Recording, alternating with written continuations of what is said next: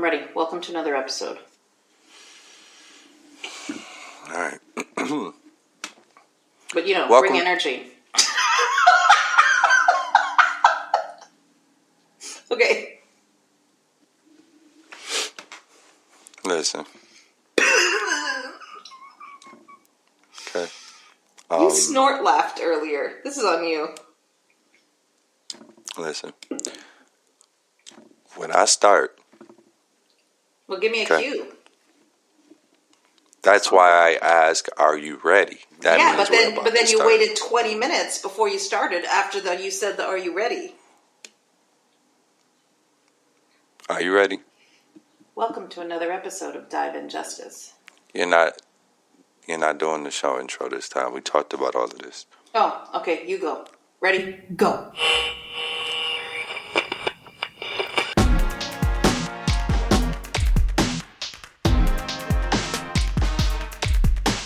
Welcome to another episode of Dive in Justice, the podcast that explores building ideal communities with our less than ideal selves. I am Delma Jackson. I'm Shadiin Garcia, and today we're going to talk about soft hard lines, the evolution of judging others and ourselves in social justice work. We're excited to spend this time with you today. Stay tuned. When we return, we're going to check in.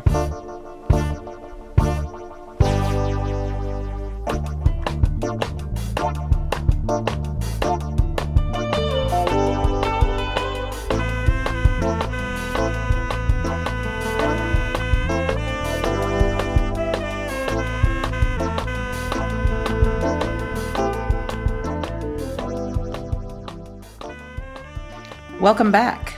As always, we want to start by checking in with one another. Delma, it's been a couple of weeks since you and I first, since you and I last sat down and recorded. How are things going? What's on your heart? Overall, I would say all is well. Um, family's healthy, the kids are doing good. Um, can't complain on that front too much. So there's a couple things on my mind, right? And the biggest one, the one I think I'll focus on uh, for now, is around. I had an interesting interaction at my job um, a little while ago, and took some time to process.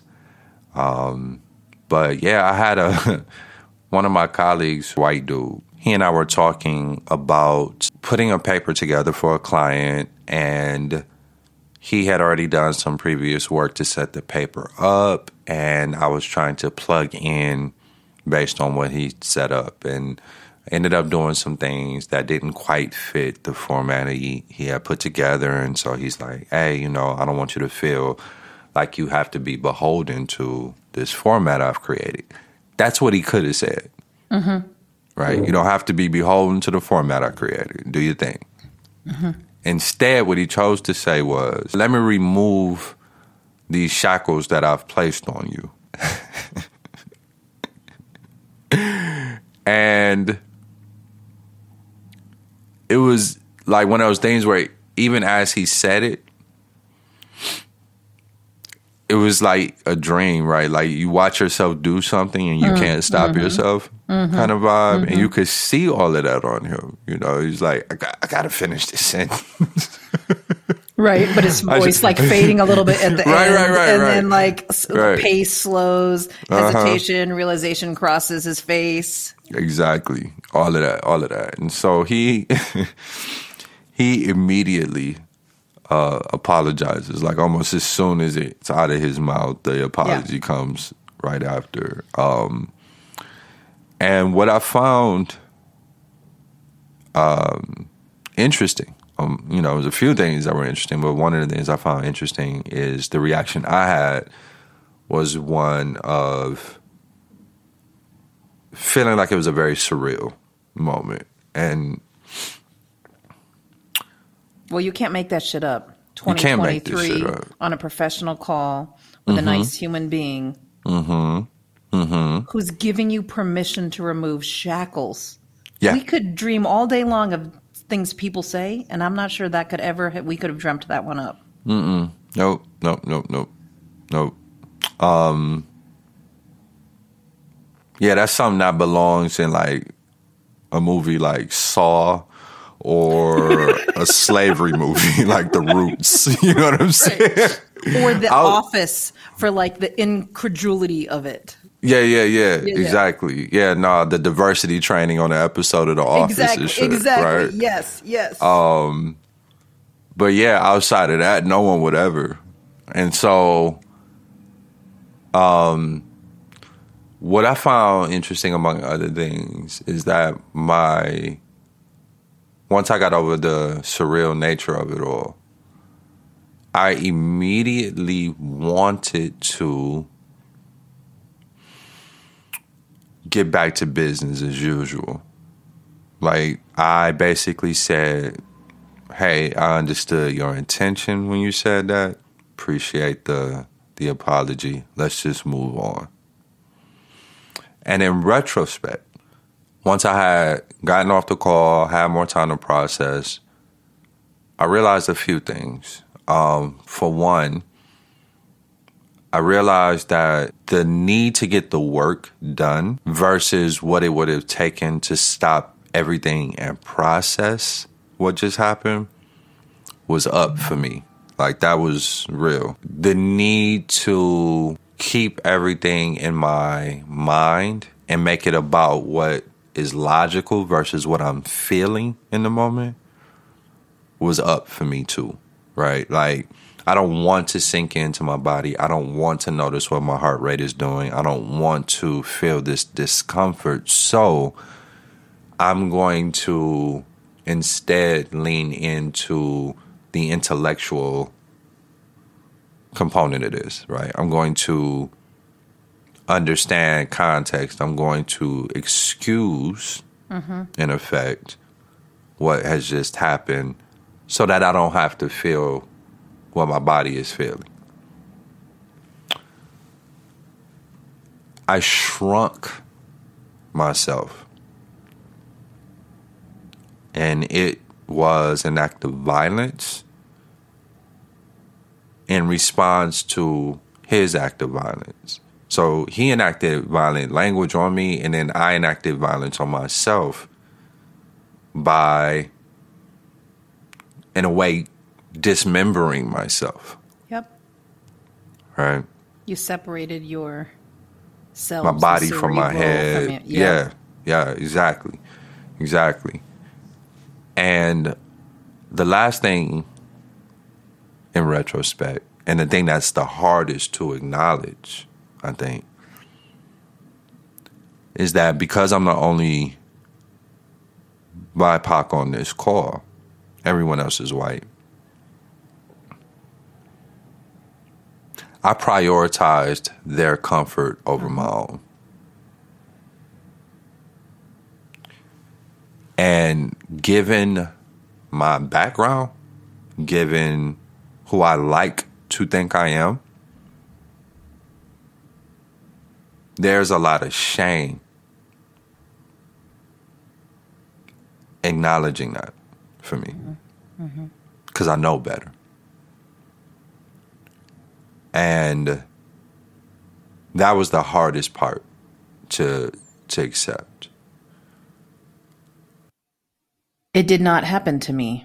And when you shared it with me, I feel like earlier not right now when you're resharing it on how, on how you're processing.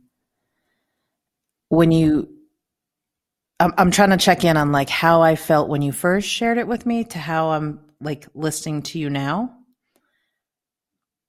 Um, and I'm thinking about the how you're characterizing how you characterized the I know I know better. The the questions for me around the the compassion for yourself and the grace and love for yourself especially when you say the phrase my anger is not protected and his sense of safety is that that that sent that statement is the um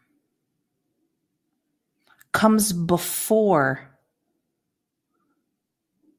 it's it like um it's in front of your ability to respond in whatever way you want or need or can respond. And so it's almost like that statement should be the pathway to compassion for yourself. There is no right or wrong way to respond when someone calls you a slave. What about us, what around us gives, like, puts all that pressure on us to think that we should know how to respond? When we know the baseline is you are not protected. And uh, there's, um, it's, it's painful listening to you walk through the stages of like I did this and I could have done this or here's the thing and then my reaction was interesting and the and and even the last phrase of like and this right now is good enough. Of course you're going to respond with love and care and I forgive you and let, like all the things. And if anyone has any fucking problem with how you've reacted, they can go fuck themselves. Like we're the only ones that can tell each other we know better or we don't know better or we do know and then have ourselves right like walk through all of those processes yet how do we um how do we ever truly have that compassion for ourselves it's like the hangover from like the reflection of what we said or didn't say mm-hmm and then probably the thousand people in your life who are, who are well, not, hopefully you don't have a thousand people in your life who are like, well, here's what I would have done, or here's what you should have said, right? Like, yeah, cut those uh-huh. fucking people out of your life. But you, you no know doubt. who I'm talking about, right? Oh yeah.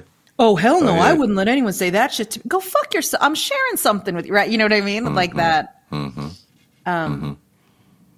and and I, I, say that as I'm pseudo saying, be good to yourself. You know what I mean? like, mm-hmm. I just so then I took it a step further. And I was like, how do I get into the psyche of an older white man? If I were to stand in his shoes and think, what does he think when he sees your face? 900 fucking thousand saturated images of you as a fucking slave is what he mm-hmm. has. And like, mm-hmm how much work does it take to undo all of that to undo the goddamn phrase that he said? And every time you're on a call, is this what's going to be in his like all of the things are like constantly flooding in my head around this incident. And of course this is your life's work. Of course you're going to like process, see if you can't calm your central nervous system, work with others to create a response, see how see what loving accountability can look like, see how can, we can respond from a non fuck you, I'm going to gut you navel to nose reaction, even though part of you is like, God, give me, like, let me cut you navel to nose just for a second. Right. Mm-hmm. And not because you want to deeply harm another human, but because of your act uh, of a reasonable, visceral gut reaction. Mm-hmm. Mm-hmm. And so all of this, all of the, what's that, that common phrase that my son tells me all the time is like, don't let people take up space rent free in your brain. Mm-hmm all of the hours of that space. It's not just taking up space rent free in your head, but in your heart and in your body and your your family, all the things.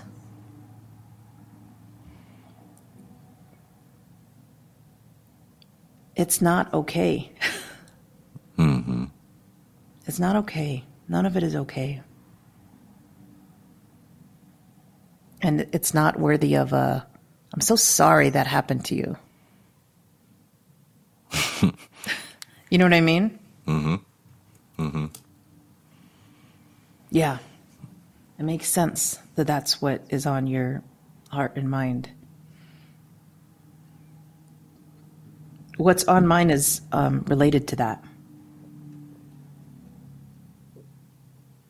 We've been, my brother and I, my brother Jonah and I have been talking a lot about paternalism. Hmm.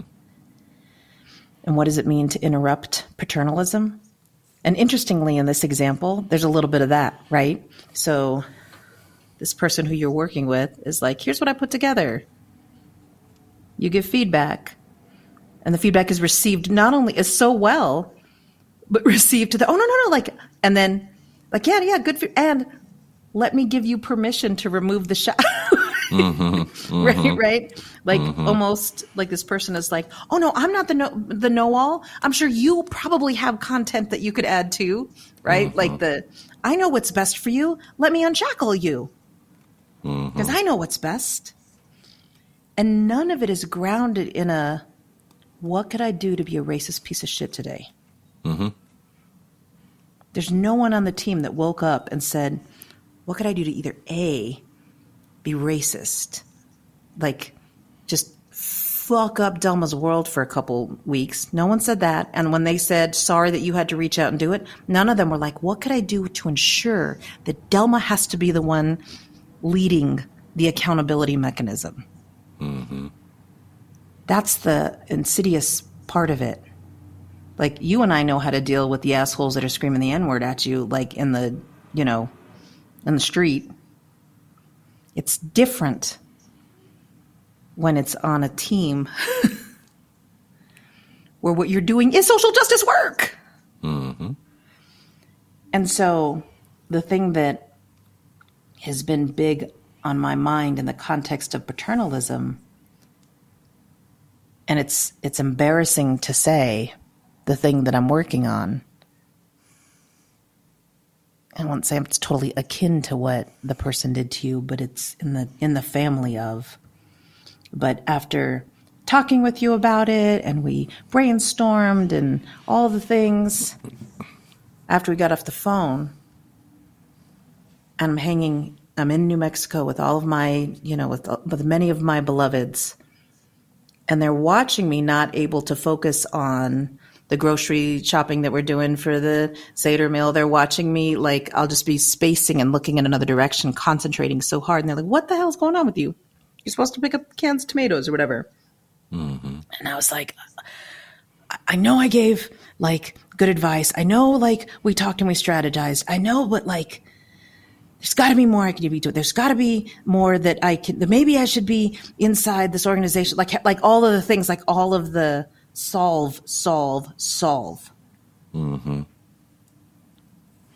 And, and fix. fix, yeah, fix and solve, fix yeah, and yeah, solve, and and if I just will myself to do it, because there's not much that I tell myself I can't will myself to do with, you know, and Jonah looks at me, my brother, and he was like that is the very fucking definition of paternalism.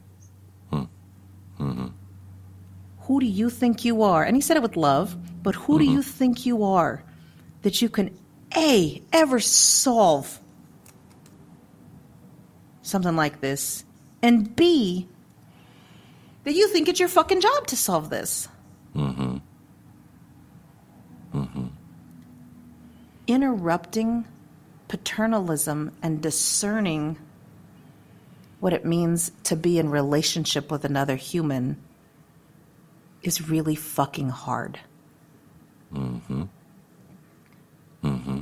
And I've spent the past 24 hours, like, anytime my head goes to spin on, oh, I, sh- I should have said that, or I could have did that, or here's another idea, or here's the, it's no, no, like, you're doing what you should be doing, listening, brainstorming, um, being present, knowing you're like a call away, and the person who you're in relationship with does not think for one motherfucking second that it's your fault or your fucking problem to solve. Mm-hmm. So why are you putting that on yourself? There's mm-hmm. nothing in you that's like, come on, Shadiin, like solve this. Come on, work harder. Come on, my heart's hurting. Come on, you're supposed to be able to fight racism alongside me. There's nothing there. Mm-hmm all of it is, hey sis, this should happen to me. Let's talk. All that's it. Mm-hmm. Mm-hmm. The toxic nature of paternalism. Um, I think we we don't know how to talk or unpack it enough. And I don't know who dreamt up the shit that tells you that you needed to know how to react. And if it's the same person who dreamt up the shit that I need to know how to solve, how do we murder that? I guess I could come up with a less violent metaphor. How do we interrupt that? how do we, you know, stab the shit out of that? But it's been I mean, yes, I have other things going on. Kids are great. Kids about to, you know, my oldest one's about to graduate. My younger one is about to um, end his sophomore year. Very proud of what he's Boom. accomplished. Very Right. proud. I reflected back to him what he accomplished in two years. And you know, my we're very um, sarcastic, my my boys and I, and um, when he was like, "Wow, thanks, mom." You could hear the tone in his voice that was just straight up sin- sincere. Not when I tell him mm-hmm. shit like, like, you're a good boy. Thanks, ma. And then they move mm-hmm. on, right? This was like, mm-hmm. wow, thanks, right? So boys are good. Kids are good. The move to New Mexico is good. And the work that, as you call your life's work, the work that, that we're called to do requires so much fucking personal practice the mental images, I think, if the mental images are hard for me, I can only imagine what your mental images are. There's something about what the mental images do to our bodies mm-hmm. that, you know, just had me just praying a ton between that moment and this moment about like what, like, hopefully, hoping creator brings relief to your body on the mental images part of it.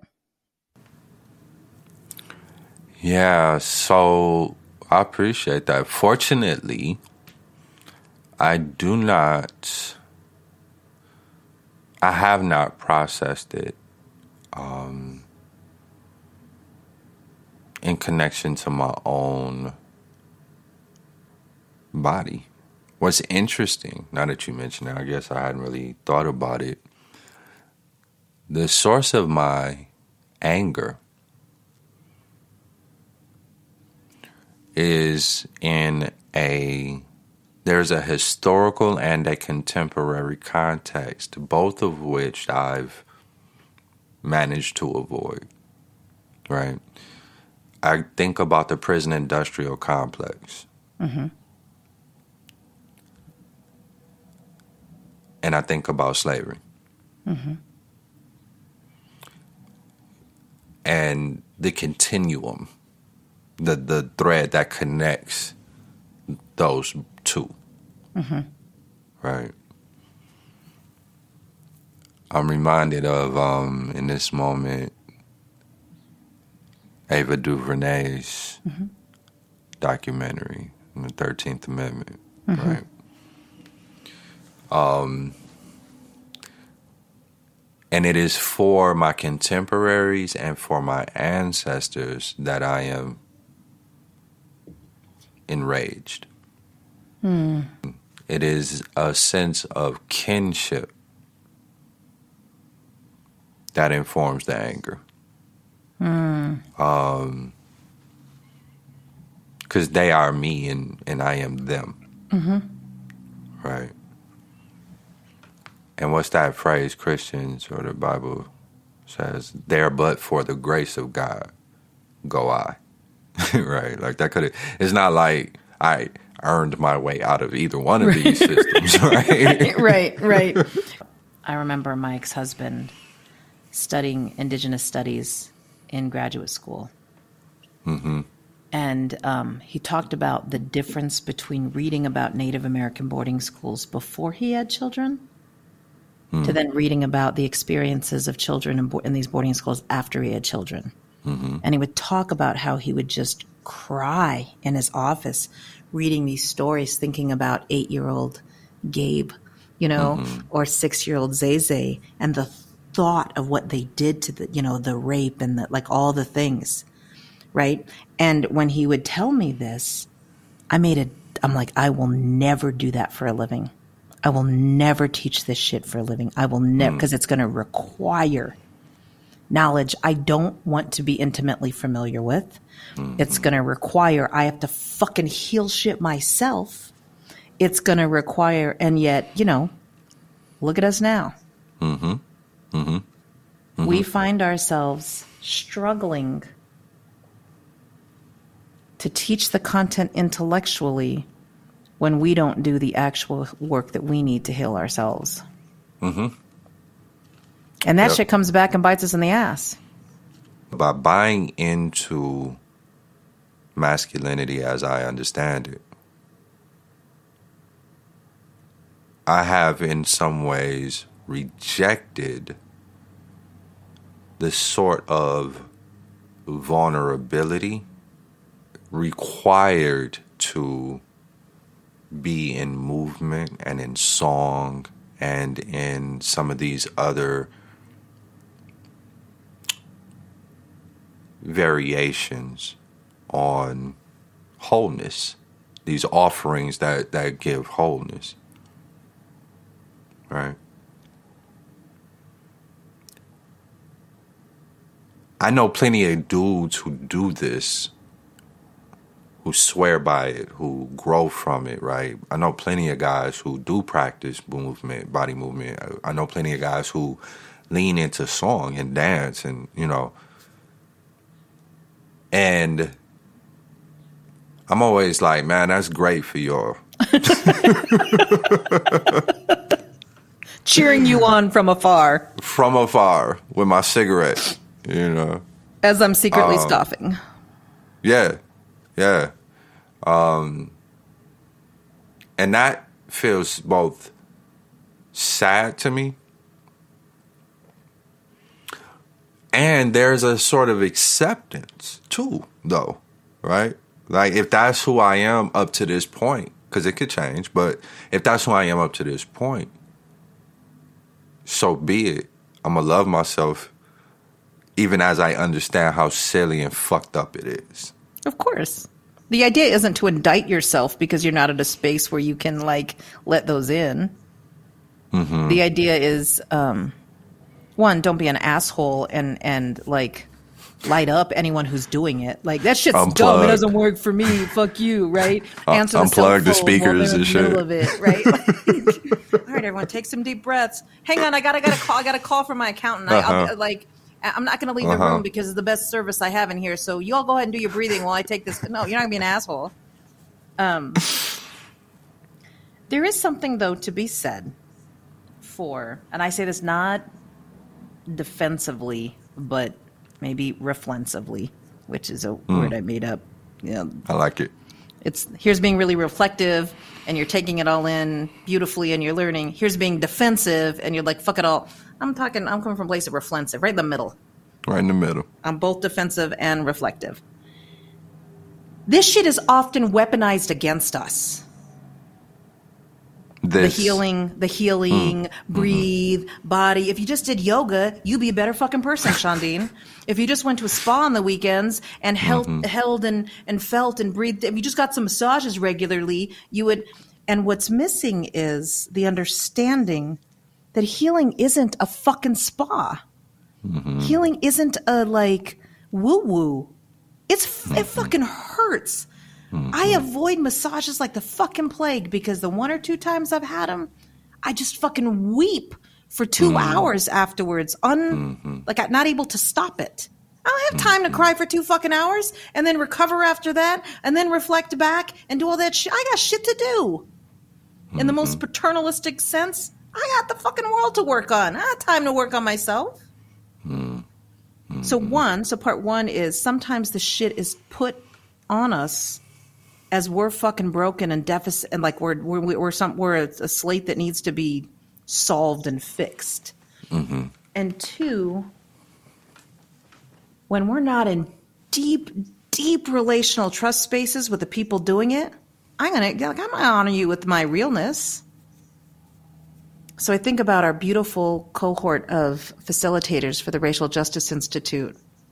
Mm-hmm. And the and the two people who do embodied awareness the most. Mm-hmm. I'll fucking let Rita or Yania lead me anywhere, or Khalif lead mm-hmm. me anywhere, and I will be like in their hands.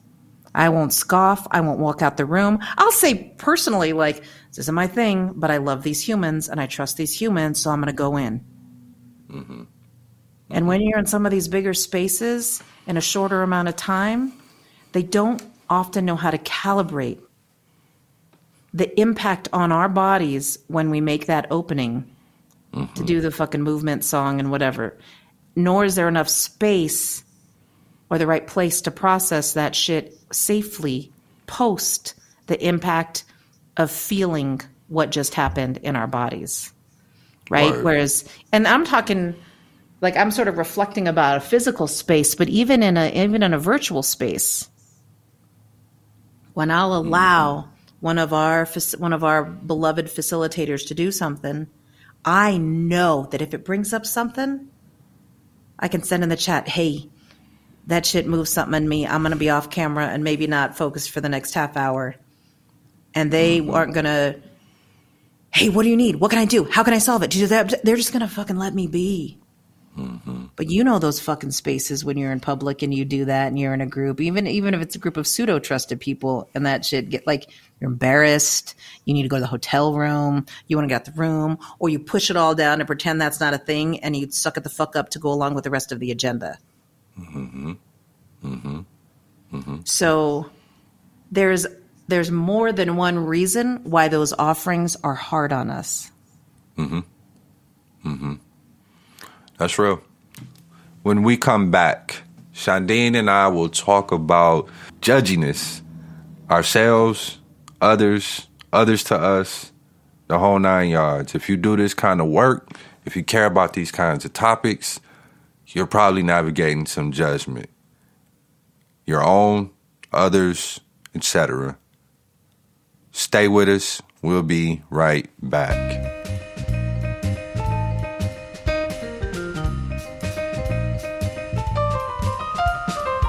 Thank you for giving Dive In Justice a listen. We recognize that your time is the most valuable currency you have. If you're digging the pod, there are a couple things you could do to show your support. First, head over to your favorite podcast platform and leave us a review. It just takes a few seconds of your time, and every review helps us grow our listenership and broadens the conversations we can have together. The second thing you can do and should do is consider supporting the podcast by visiting our Patreon page at patreon.com slash dive underscore in underscore justice.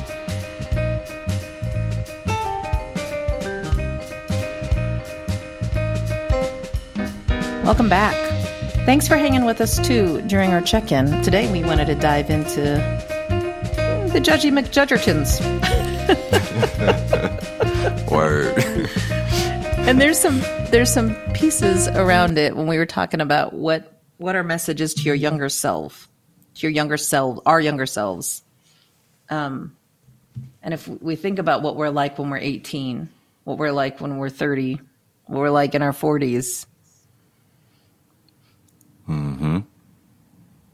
There is some stereotypical, and I don't know if it's stereotype, I don't know if it's just, it really is just what happens to everything.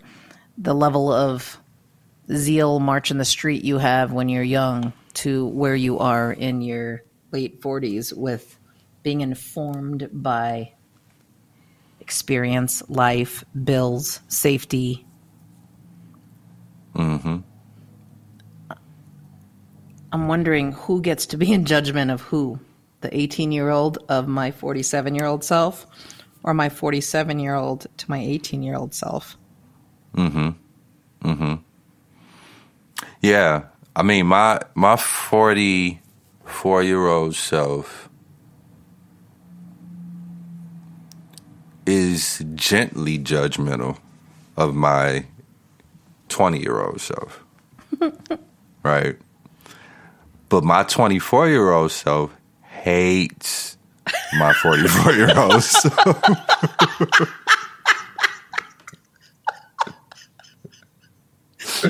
Can't stand that nigga, okay? You hear me? Loud and clear. Would fight him on the street if if the uh, opportunity presented itself. For real.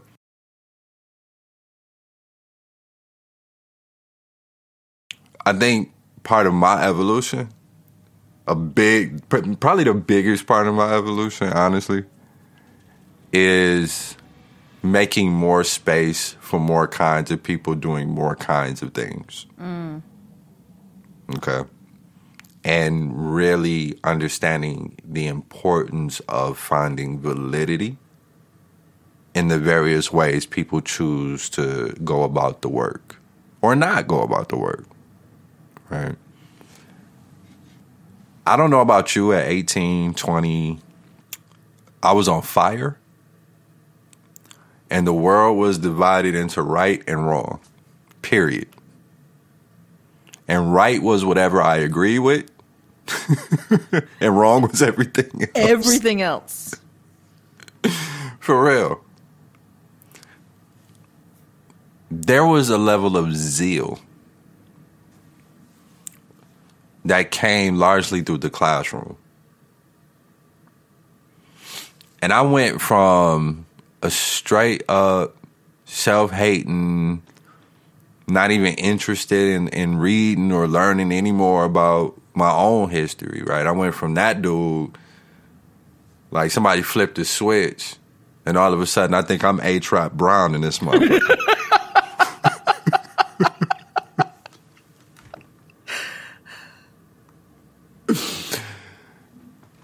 and it came with accessories. That's the funniest part to me, I think. Mm. It's the accessories. Mm-hmm. You have to eat. You're supposed to eat a certain way now. You're supposed to dress a certain way now. There's certain music you're supposed to be listening to.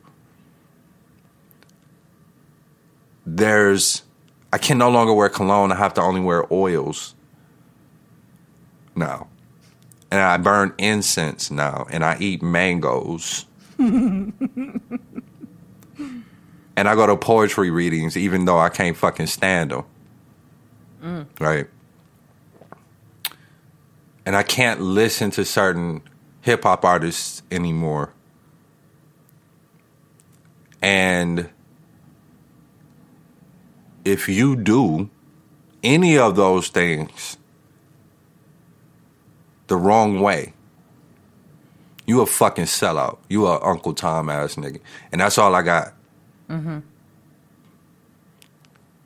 I don't talk to white people unless I have to. I don't trust near one of y'all crackers. All y'all are crackers. Let's be clear on that. Crystal. Just a bunch of saltines walking around. hmm? I was so angry and righteous. And I had read all the three books.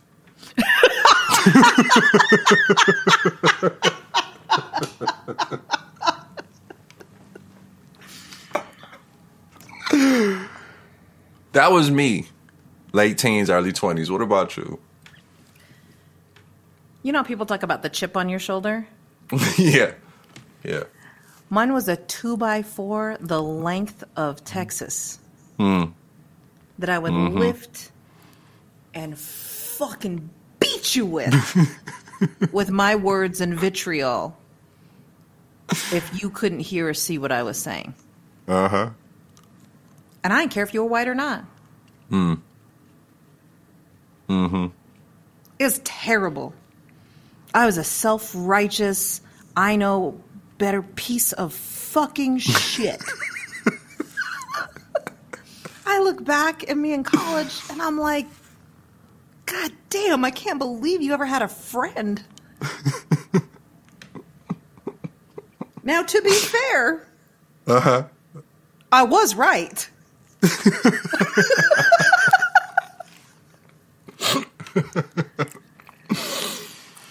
But that didn't mean you had to be wrong or your right was less right than my right. Sure. I had no idea how to have another right to be right next to me. Mm-hmm. Mm-hmm. mm-hmm. Oh, yeah. That's horrible. I think my 18, you know, or 24, your 20 year old self, 20, whatever, that the college self, honestly, you when you're mm-hmm. like, would hate me now, I think would be proud of me now. Why? I'm mellower, which is funny. I heard every single one of my friends and my family just laugh at that right now. Every single one. I could hear like like it's reverberating through my body as they're laughing at me. This is me mellow? Yeah. Imagine me back then. Uh huh. Mm-hmm. And only my sister Jonna Ann could be like, "Oh no, seriously, she's fucking better." Like you have no idea what the fuck she was like back then. Like it was horrible. And I used to use the excuse that, but I'm right. Mm hmm. Mm hmm. Yeah. Yeah. And and you know, one of our former um, podcast guests, uh, Vernice, she has a phrase, and I'm going to fuck it up, so I apologize, friend. You can be right, or you can get the fucking work done, Mm. Mm-hmm. That's real. right? And so, like, there's a way to get the work done without me let taking this two by four off my shoulder and hitting you so fucking hard across the, you know, like I would get so mad at things. Like the mm-hmm. anger, when you were talking about anger, I walked around so angry. I don't even know if another emotion could ever really be present. Right. Right.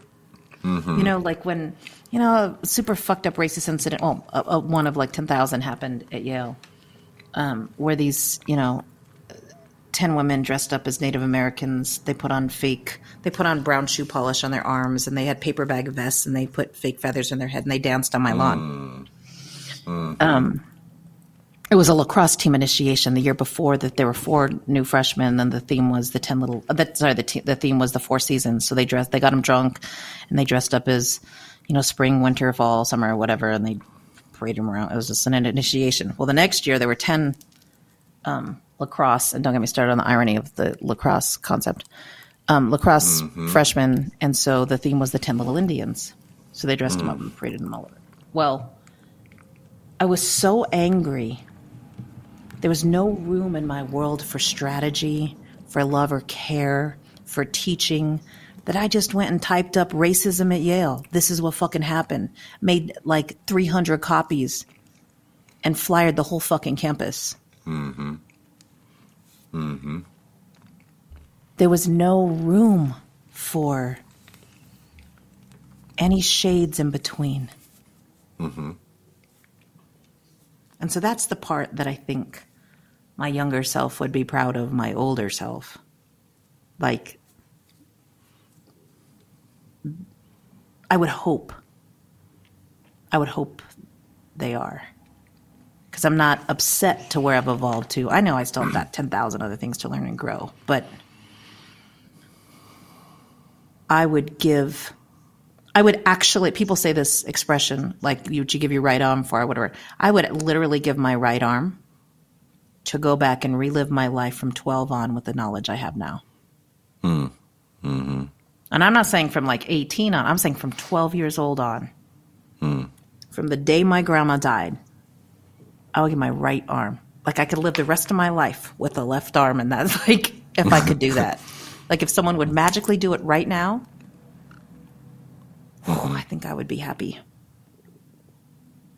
I think I was in so much pain as a kid and as an earlier self. Both physical mm-hmm. pain from lack of health care, lack of dental care, mm. and emotional pain from uh, trauma, deaths, abuse, rape, all the mm-hmm. shit. Um, that's why I think my younger self would be proud of my older self. Mm-hmm. That's real. Yeah. I don't think they would be proud of. I don't think they would. This is hard to say out loud. I don't think they would be proud that I left home for so long. Mm. Mm-hmm. I think they would judge the shit out of it. And I think they would be right too. And so when we think about what backlash from our communities that we're from means, like uh, we always, there's a phrase that I don't know where it came from, but a friend of mine would use with me like, when you educate yourself out of your home, Mm-hmm. Now, that was never true with my father, ever, nor actually with um, my brother Wes or my sister Jonna Ann, but with a lot of my relatives and family who love and care for me, but still judge this shit out of me that I didn't come home. They're like, look at all this work that you're doing in Oregon. Look at all this work that you do nationally. Look at all this work that you did across the Pacific Northwest. You couldn't come home and do that shit? And it's hard for me to say, no, I tried. I went home for a year or two. I tried. They're fucking, we're hard on ourselves. Mm-hmm. Oh, who are you, highfalutin Yaley, coming back to mm-hmm. like, bub? Oh, see, you didn't choose not to live in the South Valley. You chose to live near the near campus. Oh, you chose to. I'm like, the fuck? Like, I, I'm trying here.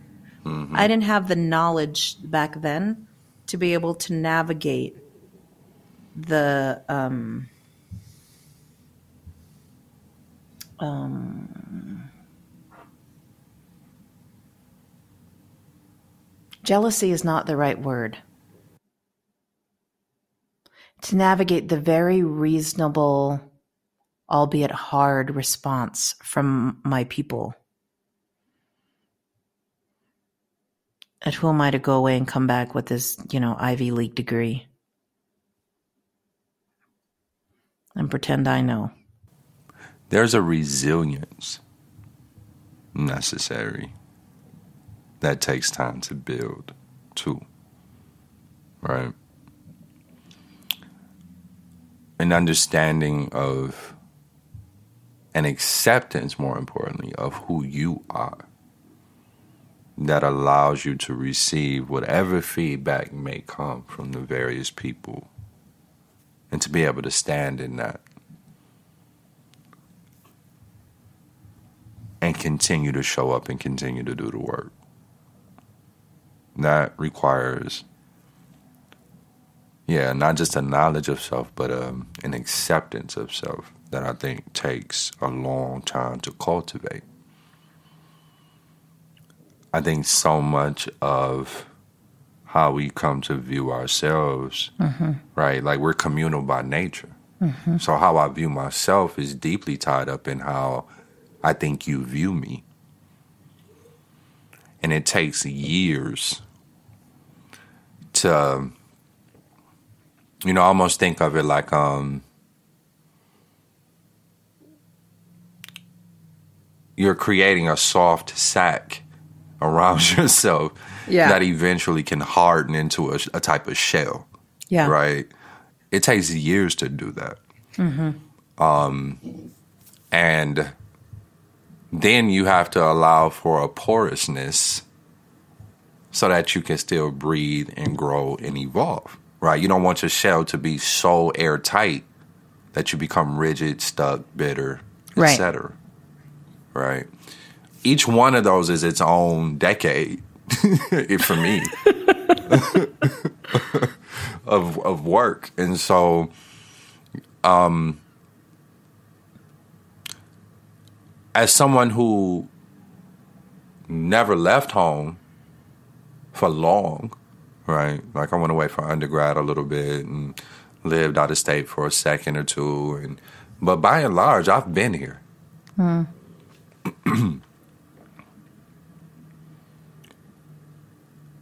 and still feel like I managed to somehow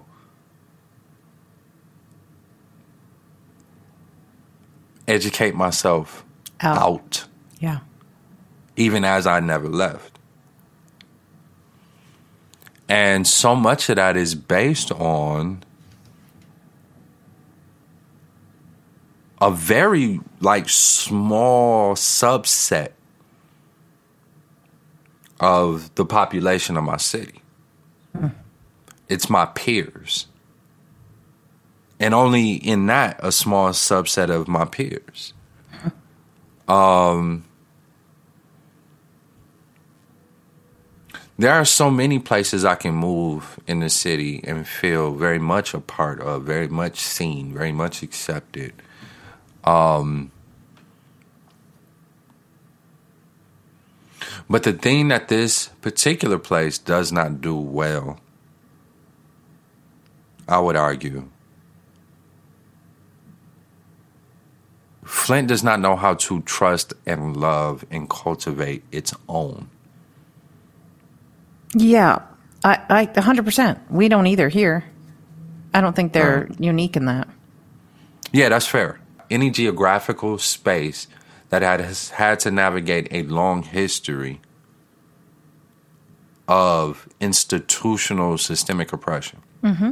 is going to replicate some of those issues, habits, ways on its own. Like, right, you feed on yourself. Mm-hmm. And so when I show up in certain spaces around here and I say, hey, I'm, I can do this work, here's what I charge, they like, nah, hell no. Right? Yes, yes. But we'll fly a motherfucker out from LA or New York. but not one of our own and pay one of our own. We'll pay them double what we would have paid you. Yeah. I have a friend in Oregon who's like, I can't even get arrested here. That's how much I'm rejected here. Word. Word. You know, and they say, what's that phrase? A prophet is never accepted in their own town. Right? Now, to be is the- clear, I'm not comparing myself to a prophet. Yeah, I, we know that, Shandy. Nobody was like, I could be. wonder. You could be Jesus. I wonder if she. no, it's, I mean, you- when I had mean- my locks, I was Jesus. fair, You know, fair. but I think um, certain places are just better at cultivating their talent. My quality of life is something that I don't want to sacrifice any longer. And it's embarrassed. I'm embarrassed by it. Hmm. I'll I'll watch. I'm not going to say who, but I'll watch a family member of mine who I'm very close with, almost like laugh with not meanness, not jealousy, but like seriously, like you have to have that thing or whatever the fuck it is around a nice rental car or an Airbnb has to have this or in my home I will absolutely not have not not not have blank. Could be like a refrigerator that you can get water out of an ice set. Like everything I didn't have as a child, I feel I have a mm-hmm. motherfucking right to now. And yet everyone mm-hmm. around me, not everyone, many people around me who don't have access to that anymore, I know are fucking judging me. And I know I feel shitty about it. Mm, mm-hmm, mm-hmm. And so I live beyond how much I make, and I don't give a fuck. Raising the kids, mm. I knew I was going to take them to on vacations. We were going to go to the beach. We were going to go to. and It's not like I lived a life where I took them to fucking Europe, mm-hmm. Mm-hmm. right? But uh, they were going to have experiences that I didn't have. We were going to go camping. We were going to go to the coast. We were going to go try. Like they weren't gonna. They weren't gonna. You know, my sister and I shared a bra in high school. Like we were mm-hmm. fucking broke. And I know I live bigger than most of my family. I know I do. Mm-hmm. And I'm mm-hmm. embarrassed about it. And mm. I don't want to give up my creature comforts. Mm-hmm. Yeah, I mean, I think so much of when I think about how I judge myself. The, so if I'm being honest, the younger version of me wanted access to certain some creature comforts that I didn't have, right? And I didn't grow up poor, but also was far from wealthy, right? Working class all the way. So there was my basic needs were met, but some of the things that my friends had access to, especially at school, because I'm in a school that's um, private and a little wealthier, right? So I'm on the poorer end of the economic spectrum in that in my school setting. And so some of the things my friends had access to, like I could go to a friend's crib and we swimming in an indoor pool. Mm-hmm. You know what I'm saying? Dad's a doctor, mom's a lawyer. It's the Cosby Show, mm-hmm. right? And so I had access by way of my friendships to see what wealth looked like, um, or even just upper middle class, not even necessarily wealthy, but just upper middle class looked like. My 18, 20 year old self said out loud, I didn't care about none of that. But part of the reason I said that is because I never believed I could have access to it. Mm-hmm. Right? Okay. So, I hear that. so rather than just articulate, hey, um, I would love these things, but I don't know that I'll ever be able to get them. Mm-hmm. That felt way too vulnerable. So instead, what I say is, man, fuck that shit. Fuck capitalism. Fuck the system. Da da da da da. Now, fast forward to now, I want all of it. I want, I all want all of it. it. I right? want good schools. I want fast car, fast internet, yep. access to yep. vacation, clothes that exactly. I don't have to worry about what I'm going to put on, a stocked fridge and a fancy fridge with a fancy motherfucking espresso machine. When I took a selfie with my partner on a beach in Hawaii. I said, yeah. I did. That moment might have cemented Arrived. for me something because I was like, not yeah, no, back. I want more of this. I am not going back. No, Fuck yes. the world. I ain't going yes. back. Yes. And so, but what if you're alongside, like a sibling or a cousin or someone who's just as close, mm-hmm. who will never have that? Mm-hmm. Mm-hmm. I think my job is is, is multifaceted.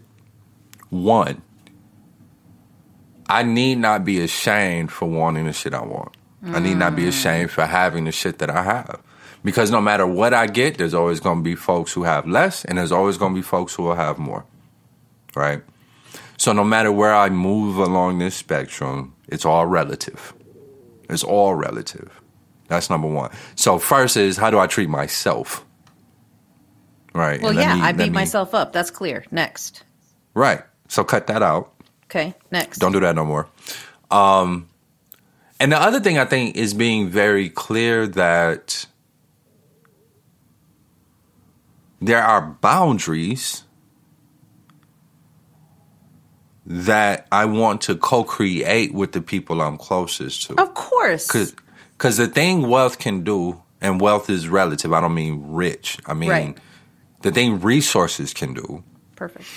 Is create a way of living in two very different worlds. Like I remember, um, you know, Kevin Hart as in one of his stand-ups, he talks about what it meant to start earning more money, and now he's hanging out with people who are like NBA stars, mm-hmm, mm-hmm. like multimillionaires. Mm-hmm and they want to go places and do things and the whole routine is about how he has to kind of keep to himself in a way right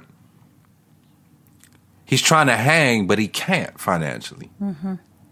but he wants to and so he ends up finding himself a couple times being in this situation where he's spending way more money than he needs to be spending right now just to try to hang and eventually he learned to say, you know, it's this bit, right? Like over and over again, okay, see the way my checking account work is, right? and then he just go into this thing.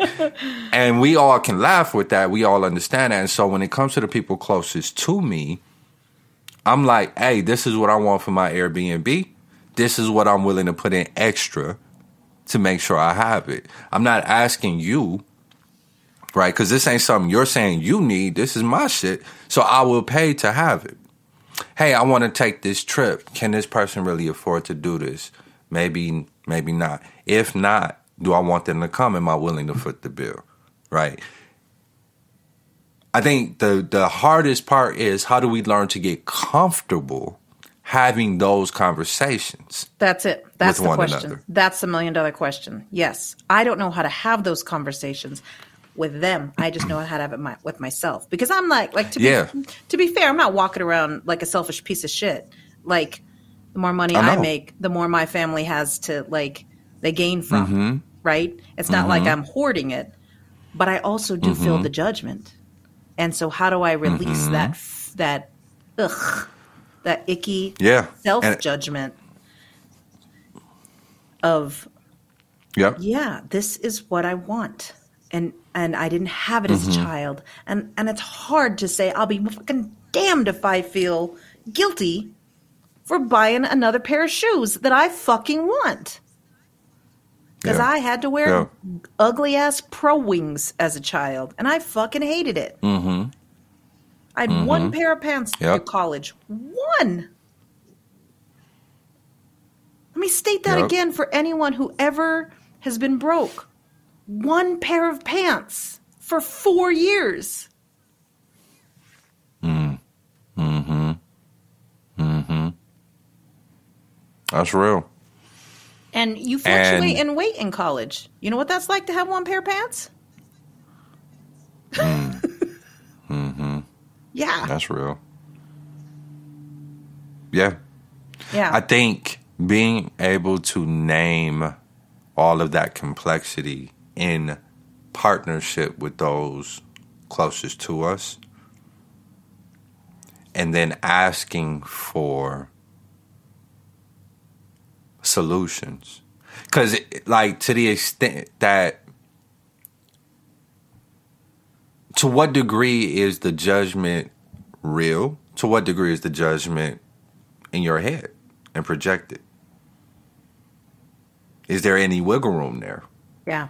Like i know for sure there's some judgment here but if i know that for sure how often do i add to that or assume that that's what i'm receiving in moments where maybe it's not Yep. right? I think being able to have those conversations and to and to really show up in vulnerability mm-hmm. And and set the tone for a very vulnerable conversation is about all you have control over and all you can try to do to come Yeah. to some right Yeah. because like on the flip side you want to share you Right, want to see everybody come up you want to see everybody eat good and all of that and But- exactly. you ain't gonna let these motherfuckers run you broke Exactly. I'm no Kevin Hart, but I sure as shit feel the like I'm happy to help, but I can't pay for everybody. Right, right, right. Yeah. Yep. Here's what I'm willing to do.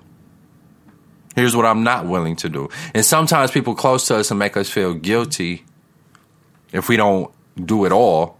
Right. And what I've had to learn how to do is say, hey, I'm going to save X amount for myself. Why? What you need that for? That ain't none of your fucking business. If I want to roll up these bills, get them good and crinkly, and set these motherfuckers on fire, that's my prerogative. Yeah. Yeah. I'll do Right? dumbass And I shit where apologize It's like, yeah, I didn't return that. I ran out of time, whatever. And someone's like, that was a $50 book. I know. Mm-hmm. I, I'm, I'll take the $50 hit. And to Yeah. some of my family Yeah. members, $50 makes it or breaks it for them. That's a lot. Yeah. That's a lot. Yeah. That's real. That's real. So we judge ourselves first, then we observe others judging us. And I think to the degree to which we can release our self shit and then start to have those conversations, um, I think we might go a long way in starting to to move on. I would love for a future episode for us to unpack that in the context of what we do for a living. Is everything we just talked about um, incongruent, antithetical, out of alignment with how we're supposed to show up as consultants in the social justice world? Yes. Problem solved. Yes, it is.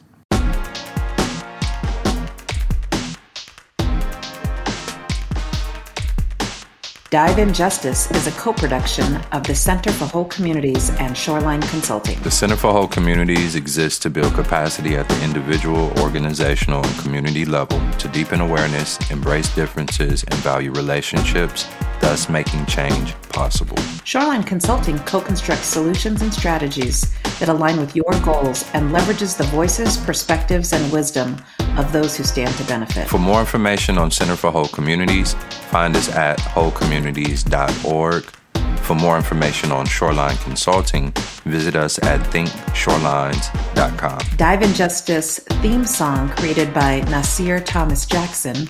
Original music throughout today's episode created by Dana and Alden. Check out their debut album, Brothers, on Spotify. Jenny Cotting helps us out with marketing and promotions. Thank you all so much. Without your effort, this show would not be possible.